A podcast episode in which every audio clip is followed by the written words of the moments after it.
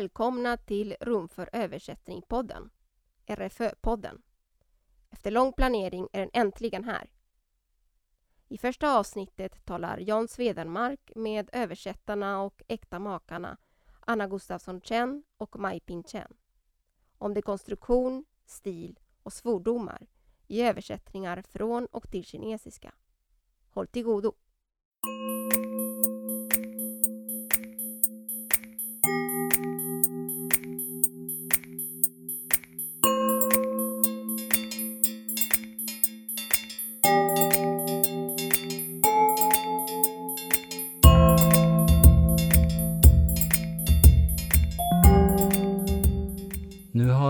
Översättarpodden besök av ett äkta översättarpar. Jag tänker att ni måste kunna hjälpa varandra så mycket. Anna översätter från kinesiska till svenska och du, du från svenska till kinesiska. Hur, hur mycket samarbetar ni? Eh, frågar ni varandra när, när, ni, när ni stöter på problem och kan, kan få, när det gäller förståelse och sådana saker? Mm. Vi samarbetar och så jag tror också jag har fått eh, mer hjälp från Anna än Anna har fått från mig. Jag tror att det oftast är det ju enstaka ord Ja. eller något uttryck som man inte riktigt förstår. Då kan man fråga, men vad, vad betyder det här egentligen? Och sen, då blir det alltid den här, vad betyder det här ordet? Ja, det kan man inte svara, det måste man se, läsa igenom hela sidan och Ja. försöka förstå. Eh, Så det är väl mer på den nivån, Mm. tänker jag. För, för att det, det är ju det som är den stora problemgrejen. När, när, man, när man som ensam översättare utan någon att fråga undrar vad betyder det här egentligen? Mm. Och, och det, man känner att det är någonting som inte stämmer. Ordböckerna räcker inte till. Och då, och då att kunna få klarhet. Och, men, men kanske också få, få den insikt som gör att, man, att, man, att den rätta, det rätta ordet dyker upp som ofta är någonting helt annat. Jag tänker att på svenska så finns det ofta såna här sammansatta ord, eller man kan, Mm. hit, man kan sätta ihop ord. Ja. som inte går att hitta Mm. i någon ordbok. Mm. Men som svensk så förstår man direkt vad det är i alla fall. Och samma med kinesiska, att man plockar isär ett uttryck på två eller tre tecken och bygger om det lite grann. Och då förstår inte jag det, för jag kan inte hitta det i min, ja, min ordbok eller så. Så att, ja, det är bra att kunna fråga. Men hur olika är de här språken då? Det, det måste, det, jag ty, från utsidan tycker jag det ser ut som det är en hel mängd av olikheter. Kinesiska är teckenbaserat. Jag håller med dig att det är helt olika språk. Eh, typ.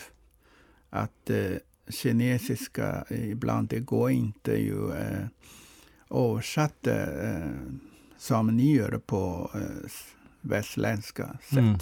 Till exempel om du översatte från svenska till engelska eller, Mm. eller tvärtom. Mm. Om en person i Sverige kan säga skit, Mm. så ni kan ju ibland eh, behålla det här Ja, original. Ja. Ja. Till exempel behålla det engelska ordet shit. Mm. Så ni har ingen problem där. Men jag kan inte göra på samma sätt. Och det jag måste ju överföra det till kinesisk tecken. Mm. Ja. Det är också det att det är så fullkomligt olika. Alltså alla, de europeiska språken har ju ändå, de är ändå släkt med varandra på Mm. olika sätt och vis. Så man känner igen ord eller man känner igen grammatiska konstruktioner. Mellan kineskan och svenskan är ju allting annorlunda. Det finns ingenting som hänger ihop. Grammatiken är helt annorlunda, alla ord är helt annorlunda. Ehm, så att det finns liksom ingenting som man kan hålla fast vid. Alltså, alltså om, man, om jag ser en text på tyska, även om jag inte kan tyska, så kan jag ändå gissa ganska bra. Mm. Men eh, mellan de här språken är det extremt stora skillnader. Så det blir verkligen, man måste verkligen dekonstruera en hela meningen och sen så får man bygga ihop den igen på något helt... Alla byggklossarna ska vara på andra platser liksom, i det här bygget. Eh, Så Dekonstruera, ja. ja, det, det, Ja. det verkar vara en mycket, mer, mycket längre process. ja. Ja. Och, sen kompliceras det väl också av att eh, tecknen verkar vara en, en egen värld som, som, som det, det, fonetiken och uttalet det är, är, är någonting... Eller om jag frågar så här, är, är det teck, tecknen man översätter eller finns det någonting fonetiskt bakom också? Uh, ja, för det första när vi översatt namn till exempel. Till exempel om vi översätter Stockholm. Ja. Då skriver vi tecken som uttalas som. Och Ja. om uh, den personen heter Anna, då Ja. översätter jag till Anna. Ja. Det låter, ja, Mm. det var ett namn.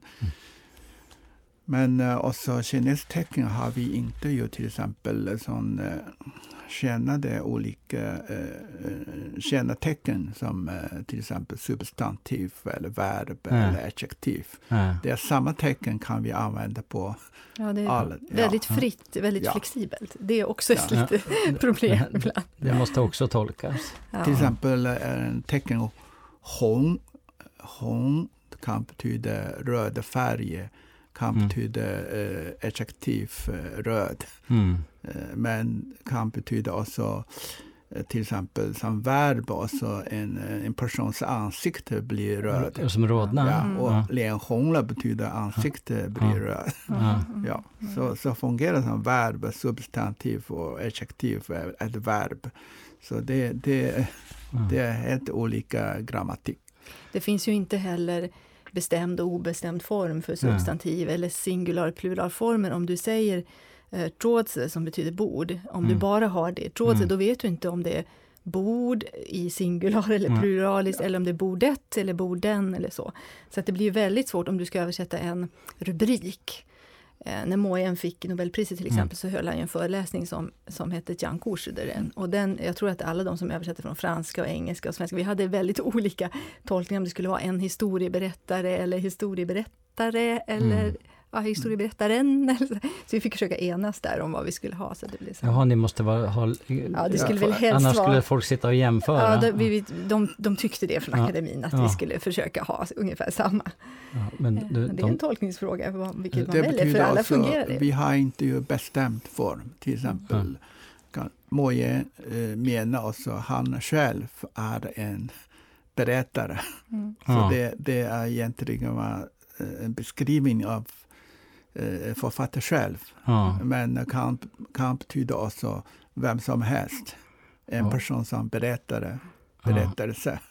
Och då, då, därför så blir det ju så att när man skriver på svenska så måste man bestämma mycket mer, som kan Mm. liksom vara lite vagt på kinesiska. Men på svenska måste du veta, så Ja. här, är det så eller så? Men jag vet inte hur det är när man översätter åt andra hållet. Om det, Ja. man, Jo, då, då lägger jag en tecken till, va, till morgonen. Mm. Och så jag förstår det här speciella morgon, Mm. eh, den morgon. Då måste jag lägga två tecken till. 这个早晨 som... Istället för att ta en morgon. Mm. Och vad betyder de där extra tecknen? Det betyder nästan denna. Ja, ja. du, lägger demonstra ja. demonstrativ. Ja. ja. Då blir det fyra tecken. Va? Ja. Gör du så konsekvent? Att... Ja, ibland måste man ju betona att det här var speciellt, särskild person, särskild dag. Ja. Då måste jag lägga två tecken till, eller, eller bara tre, eller na, som den, eller detta, eller denna. Mm. Ja. Så, så att jag ser framför mig nå någonting där allting, som du beskrev, allting skruvas ner i sina beståndsdelar. Och sen ska man sätta ihop, montera ihop det igen enligt de nya reglerna. Mm.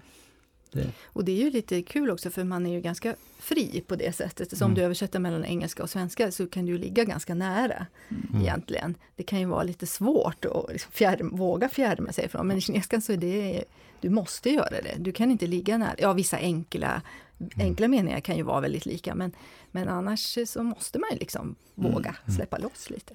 när jag översätter från norska, då försöker jag anstränga mig för att dekonstruera lite. Därför att det, det finns, det går alldeles, det är alldeles för lätt att det blir eh, automatiska översättningar eh, som in, missar själva poängen eller missar det känslomässiga. Så att dekonstruktion är ett moment i översättning och också mellan bes- närbesläktade språk. Så som översättare eh, måste man ju lösa problem och så eh, eh, när man överför den information eller stil Mm. Jag tyckte också eh, som översättare måste man ha väldigt professionellt vetenskap. Mm. Till exempel, jag håller på att eh, korrektläsa Peter Englunds bok. Eh, Mm. Den kinesiska översättningen av Peter Englunds Mm. Stridens eh, skönhet och sorg. Mm. Eh, Jag fick inte jobba själv som översättare, men jag fick eh, korrektläsa Ja. eh, av en Taiwan översatte, Mm. eh, översättare som Mm. översatt från engelska. Mm. Så jag, jag diskuterade med Från och engelska, jag, ja. jag var lite Ja. sur också. Det här taiwanesiska översättare förstår det inte. Så original är eh, svenska egentligen. Mm. Så eh, att, han, när han använder, eh, använde ju original, eh, han trodde det var or- original, det var eng, engelska. Mm. Eller hur? Till exempel om, om eh, Peter Engelund skrev i boken att en soldat har tappat vikt i 12 kilo. Mm. Så det var kilo som gäller, Mm. eller hur? Men eh, den här taiwanesiska översättaren använde pund. Mm. Så, eh, du förstår vad jag menar? Ja, det måste vara en hemsk situation att språk, språkgranska något som Ja. är översatt från ett annat språk. om, om man säger alltså jag köper tidning i Stockholm med eh, eh, två dollar. Mm. Då är det van- man måste säga jag köper Ja. tidning med svenska kronor, eller hur? Du kan inte säga man köper en svenska tidning med, med två dollar. Det är Nej, ju det- en dålig det- det- översättning. Det, det blir jättekonstigt. Men eh, däremot eh, en, en eh, amerikanska översättare kanske kan eh, i den engelska översättningen säga eh, man köpte en tidning i två dollar. Jag vet inte, man kan diskutera men det, i, i alla fall jag menar också att eh, eh, översättaren måste förstå i vilken sammanhang, ja. ja, socialt, eh, Ja. kulturellt, eh, som, eh, bakgrunden.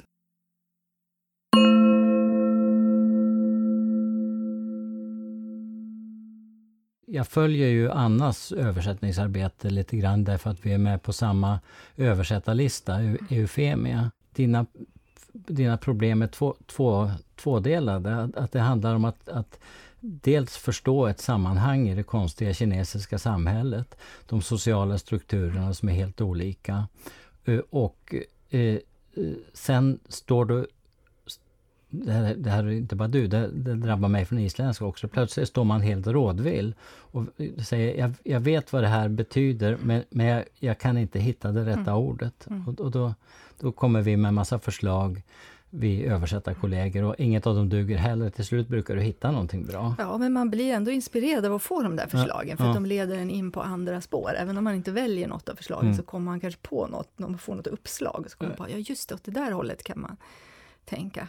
Jo, men det är svårt och jag tycker just nu så tänk, tycker jag ofta att det som är svårt är just den här känslan i texten. Mm. Ehm, det finns en ganska ung kvinnlig kinesisk författare som översatte en roman som jag läste här om året som jag tyckte var jättebra, som utspelar sig i Sichuan. Och där tänker jag ofta så här, ja visst, man förstår precis allt, men om man skulle översätta den skulle det vara så svårt därför att det, det är mycket såna här ut...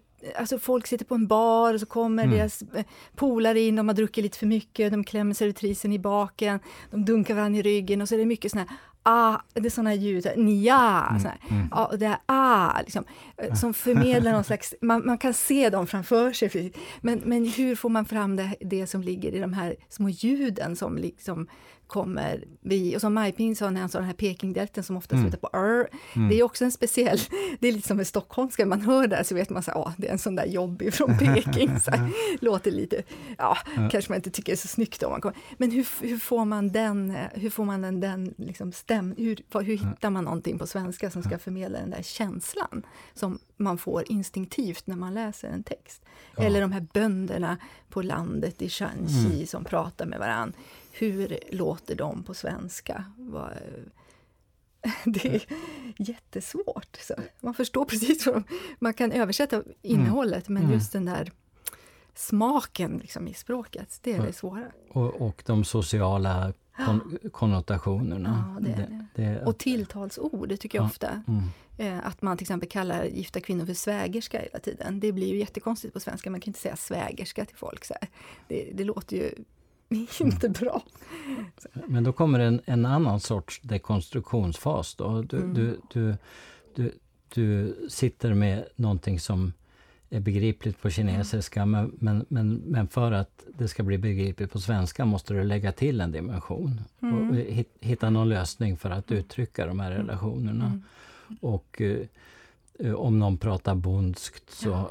Kan man ju inte låta, låta dem börja prata västgötska eller något sånt där. Utan Nej. man måste göra det med ganska små medel. Det är ju lite svårt också, för det är dessutom så att de pratar i olika dialekter i olika böcker. Mm. Och jag då som kommer från Piteå, jag kan ju inte låta alla prata pitbondska, det blir väldigt konstigt. Alla Ja, men du har bondskan i alla fall. de pratar pitbondska. Så då får man ju hitta på någonting. Jag hade ju en bok här som heter Lenins kyssar som jag översatte för ett tag sedan, där Ja. det finns en del dialekt. Det är inte så att hela boken är skriven på dialekt. Mm. Även han gör det med ganska små medel, Mm. att han har vissa ord som han byter ut Mm. och sådär, så att han får den här. Eh, Men det var ju lite knepigt, för jag att man måste hitta något ord som är, låter dialektalt men inte riktigt är en dialekt. Mm. Men jag hade mycket glädje av, eh, det finns en gammal ordbok som jag nu inte kommer ihåg titeln på, som heter Glossarium över föråldrade ord. eh, Dahlgren. så- Ja, Ja. Dahlgren, ja. Ja. Eh, och där kan man hitta ord som är gamla. Det är inte dialekt, men de är Mm. så gamla så att de känns som dialekt. Och i vissa fall förstår man dem direkt och i andra fall förstår man dem inte, men då får de vara lite obegripliga. Ja, Just det. Eh, men även tilltalsord där kan ju vara eh, knepiga, hur man tilltalar varandra på landet. Och då, där fanns det ju också, där, viss, vissa saker hänger ihop, liksom att man kan säga mor till någon gammal kvinna Mm. som kallas för mor till exempel. Eh, och att man kan använda någon slags de, jag tror att jag försökte vara ganska konsekvent här, att de fick säga hon och han till varandra. Alltså att de, Mm. Man säger inte du, utan Mm. man säger hon. Ska hon komma hem till mig på middag ikväll? Mm. Så. Istället för du och så. Ett tag funderade på om de skulle få vara riktigt så här och säga Nanders och Agreta. Ja. Men det fick de inte göra, jag kände så där gick det över. Har du någonsin kunnat gränsen. använda bondskan i en översättning? Nej, inte riktigt, men jag kan inte heller säga att jag är så jättebra på bondska, så jag nej. vågar inte riktigt. Eh, eh, man kanske gör bort sig lite också då, man får ta det lite lugnt. Men det kan bli för mycket också. Så det, ja, det är svårt att hitta den där balansen faktiskt. Har, du- har du motsvarande problem, Maj Ping, åt andra hållet? Eh, att, eh, att det är svårt att förklara sv- svenska släktskapsförhållanden eller sociala relationer? Att hitta en motsvarighet? Jag vill säga också, för det första, också, Ja. en bra översättare måste ta hänsyn ju, eh, till vad slags genre Ja, du översätter. Ja. Eh, Är det poesi eller prosa eller Mm. även teater, drama till exempel. Eh, eh, eh, jag har översatt ju Lars Norén. mm. Så det är ju dialog på Mm. scenen som du översätter det. Då, Mm. då förstår jag, då kan du inte lösa problem med fotnot. nej. För det, ingen kan ju läsa samtidigt, Ja. måste höra direkt från de Mm. uttalar. Mm. Så då, då är det väldigt svårt att eh, oavsett vilken sammanhang. För att eh, till exempel på scenen kan en figur uttala eh, samma ord, samma eh, uttryck Mm. med ord, eh, till exempel vad det är i jaså eller Mm. till exempel bara kort jaså kan Ja. du översätta till det kinesiska eh, med eh, minst tiotal olika sätt. Då måste jag välja, Ja, tänk ja. på vad är egentligen den karaktärs eh, Mm. tempo eller eh, personlighet här. Mm. Ja, på, ja, då måste jag välja själv på kinesiska vad det en, en stark ord eller mi- man kan också uttala jaså väldigt mild, eller hur? Mm. Jaså, eller lite ironisk, eller hur? Det måste Ja. man tänka på det sammanhang, bakgrunden. Det kan du inte skriva fotnot. Nej. Ja. Nej, nej visst, du, utan du, du blir som en skådespelare nästan. Just du, det, du, du, just måste det. fat, du måste fatta Ja. beslutet åt Då måste skådespelaren. du eh, översätta, överföra ju korrekt, eh, eh, eh, korrekt innehåll till eh, för det första ju skådespelare som måste läsa Mm. rätt. Mm. Eller regissör. Ja. Men är, är kinesiskan då mycket rikare på interjektioner? Ja, just det. Det, det kan man ha ja, flera tecken att välja. Ja, Ja. men, men ja, eh, Ja. just det medan så att det, det som i en svensk pjäs görs med tonfallet Ja. i, i, måste göras med ordvalet. Jag har hört från en översättare, svensk översättare, eh, att eh, SHIT är eh, mindre stark än SKIT. Ja visst, absolut. Ja. Så, men, eh, så om jag översätter SKIT till kinesiska och Ja. så SHIT, Ja, ja. då måste jag ver verkligen tänka på vilken ord jag måste välja. Ja, vilken jag menar, tecken, kinesiskt tecken kan jag göra. Ja, och, och det kanske finns gott om svordomar på kinesiska Ja. också. Ja. Den svenska, svenskan är så svordomsfattig. Ja. Det, det är ett av de största problemen man Ja. har som översättare. Att Ja. Det finns en liten uppsättning. Har, har Det är det, fast samtidigt så är det så här att när, det, det finns ju en svordom som liksom går igen. Alltså man kan säga så här, den är, att det finns många svordomar på kinesiska, men vad använder man i praktiken? Använder man inte så många? Men, eh, och, eller så använder man någon sån här som man verkligen har hittat på själv, som Ja. är helt... eh, men, men, det fin, unik, men det liksom. finns en huvudsvordom. Ja, ja, visst. Berätta om den. Ja, det är att man ska knulla någons mamma. Det är den som går igen i alla lägen. Mycket vanligt. Och, och, och, och, Även kvinnor, i Kina, de säger nu. Ja. Eh, Men, men jag tänker det här att man, har olika, att man kan översätta ett ord på många sätt, det gäller nog åt båda håll, fast det är Mm. olika ord och olika... Och, ja, kanske i det här fallet jazz så kanske finns många olika varianter på kinesiska. Och sen finns det Mm. några andra ord på kinesiska som man kan översätta på tio olika sätt på svenska Mm. beroende på sammanhanget. ja, det känns som vi skulle kunna prata ett par varv till om alla, alla de här sakerna. Jag blir mer och mer nyfiken ju mer vi pratar på den här skillnaden. Men tack, tack Anna, tack Max. Tack själv. Det här var del ett i två samtal om översättning till och från kinesiska för RFÖ-podden med John Svedenmark, Anna Gustafsson Chen och Mai Ping Cheng. I nästa avsnitt fortsätter vi lyssna på Johns samtal med Anna och Mai Ping. Denna gång om översättningen av Harry Martinsons Aniara. Håll utkik efter fler avsnitt av RFÖ-podden och andra översättarsamtal på Soundcloud eller på Översättarcentrums webbplats. Eller på Facebook. Vi hörs snart igen.